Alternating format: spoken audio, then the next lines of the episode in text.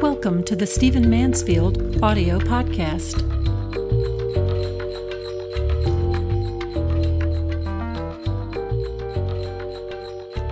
Probably about the time that this podcast airs, we will have my first Kindle single available, uh, obviously on uh, Amazon and Kindle and so on and I'm very excited about it. It's something I've taught many times. It's something that has evolved in my life of working and consulting with leaders, um, and I and I want to just talk to you about it for a few minutes because I think it's such a fascinating uh, topic. The, the, the, title is uh, 10 Signs of a Leadership Crash. Let me just tell you a little bit about how this came about in my life. Um, almost all of you know that I was a pastor for about 20 years, and uh, during that experience uh, I had an opportunity to work with leaders who had quote unquote fallen. They might have been pastors who had gone immoral in some way. They might have been worship leaders who uh, made odd choices and quote unquote fell, meaning that they couldn't stay in their positions of leadership. Um, they had a you know, in hiatus. They had to go on vacation. They had to step out. They were under discipline, all of those phrases. Um, and then I worked with them for various reasons to help them gain strength, reclaim their marriage, reclaim their moral balance, and get back in leadership. It was just something that happened in the normal course of being pastor of a pretty good sized church in Nashville.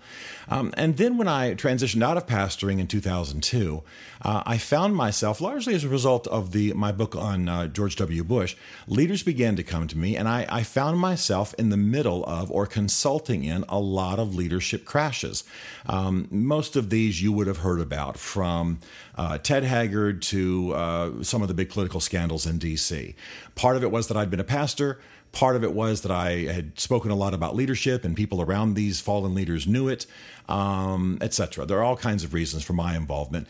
But what was interesting was I was often called in after the crash to help the leader restore, help the family heal, help the company rebuild, whatever it was. And and I I really enjoyed that role. I I, I really found uh, a, a gifts for it, um, and there was a lot of good fruit. And it wasn't just me. Many times I was working with other consultants and and uh, people in the field, psychologists and what have you. But it was it was really it is really rewarding work. I continue to do it. What what began to change in my mind was that uh, when I was doing the debrief with those who were sitting amongst the carnage and the and the ruins of what had been, um, I began to realize that to fix the crash after it's happened uh, is not as valuable as understanding what causes the crash and uh, living differently so that the crash doesn't happen. So I, began to do what I call learning the lessons of the post mortem, of the leadership crash post leadership crash post mortem. Uh, I began to ask wives, uh, CFOs, secretaries, uh, boards, every kind of person around a leader who had crashed. Uh, the questions I began to analyze. I began to do the post mortem. What caused this problem? Uh, what's the autopsy on this disaster? And I began to evolve about 10 core answers. Uh, every time I heard pretty much the same things. Yes, the, the circumstances would change. Once it was a pastor, another time it was a congressman, another time it was a, you know, a CEO of a, of a, of a major corporation. Uh, a couple of times it was military. But, but the bottom line is that I began to hear, I began to realize that I was hearing the same 10 or so answers in every single situation. And the other thing that was interesting uh, was that I began to, to hear also that people around the leader knew well in advance of the crash not only that something was wrong, but, but that a crash was imminent. In other words, they didn't just generally sense something's different about Bob. They said, this is not going to end well. They might have only said it in their heads. In many cases, they said it to other people. And, uh, and that made me aware of the fact that if they had only been equipped with uh, tools of analysis, if they had only been uh, equipped with language with which to discuss this, approach this, approach the leader, so that it wasn't them just saying, well, I just sent something, you know, um, that they could have made a difference. So I began to really pay attention to this, and eventually I began to do many seminars in corporations, in churches, uh, everywhere that leadership is exerted, nonprofits, everywhere. Um, about the 10 signs of a leadership crash. Now, I'm not saying this is the only 10 signs, but I've talked to a lot of consultants. I've uh, listened to a lot of them talk at conferences. Uh, we agree that there may be a dozen signs, but these are the 10 most important. Um, and time and time and time again, I've had this confirmed. And as I've begun to teach this, these these ten signs that that anticipate a crash and, and the ways that people can change their behavior in advance, uh, it really has done a lot of good. So I'm very excited to have uh, written um, this Kindle single. And if you don't know what that is, you can pop online and find out what a Kindle single is. I wanted to make it brief. I wanted to make it easy to digest. I wanted to make it so that a, a CEO could digest it uh, on his iPad on a, on a or a housewife could uh, read it to see what's going on with her, her son or her daughter or her husband. Um, very without without a lot of time being invested. Let me give you a little bit of an example of uh, the kind of thing that I analyze in 10 Signs of Leadership Crash. Um, one of the things that we have heard over and over and over from the leader and from the people around the leader is that they were, quote unquote, out of season. Now, that sounds mystical. That that may not be scientifically verifiable. You can't measure a season. But in almost every crash I've ever dealt with, and there have been, oh, I won't even estimate, but dozens and dozens. Um, almost every single one of them, the leader and the and maybe his his or her spouse would say, "I was out of season. I knew there was a moment when I should have left.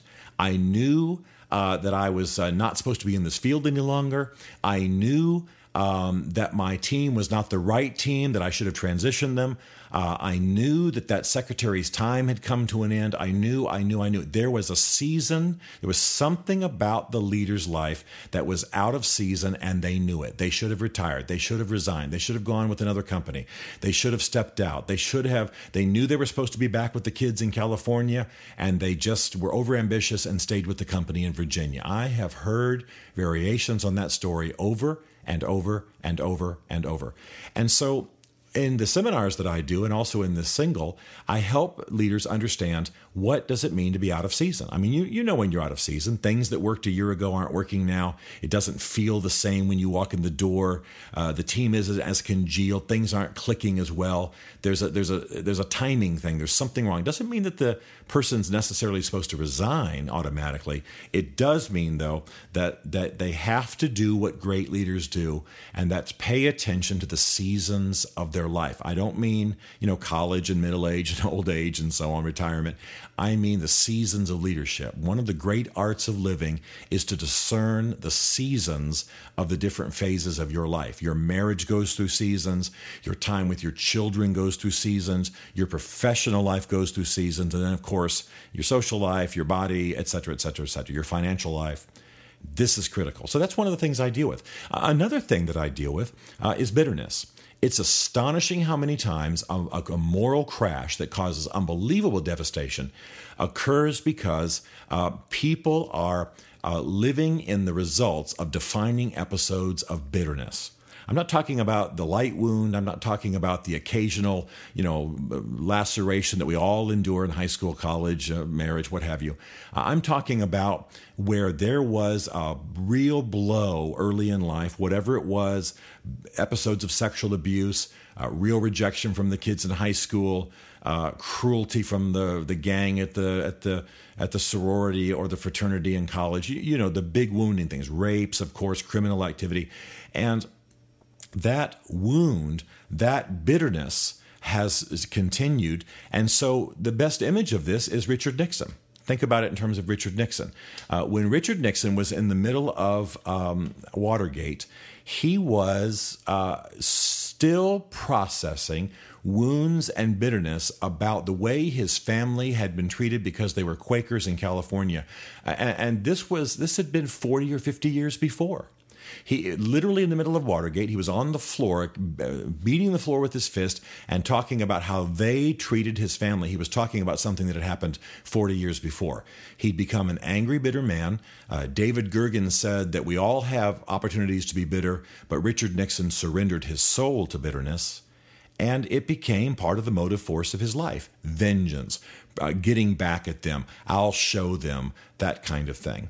When you're hurt and you're bitter, you feel entitled. I listen. I'll just drink what I want to drink. I'll sleep with who I want to sleep with. I'll I'll, I'll take this money. I'm entitled. And that's what produces the crash. So, bitterness is another example. It sounds simple in the telling. I can't tell you how many times bitterness has been the issue. And then one other little practical thing that I talk about, for example, and I'm just giving you a sense of this single, um, is what I call the third world.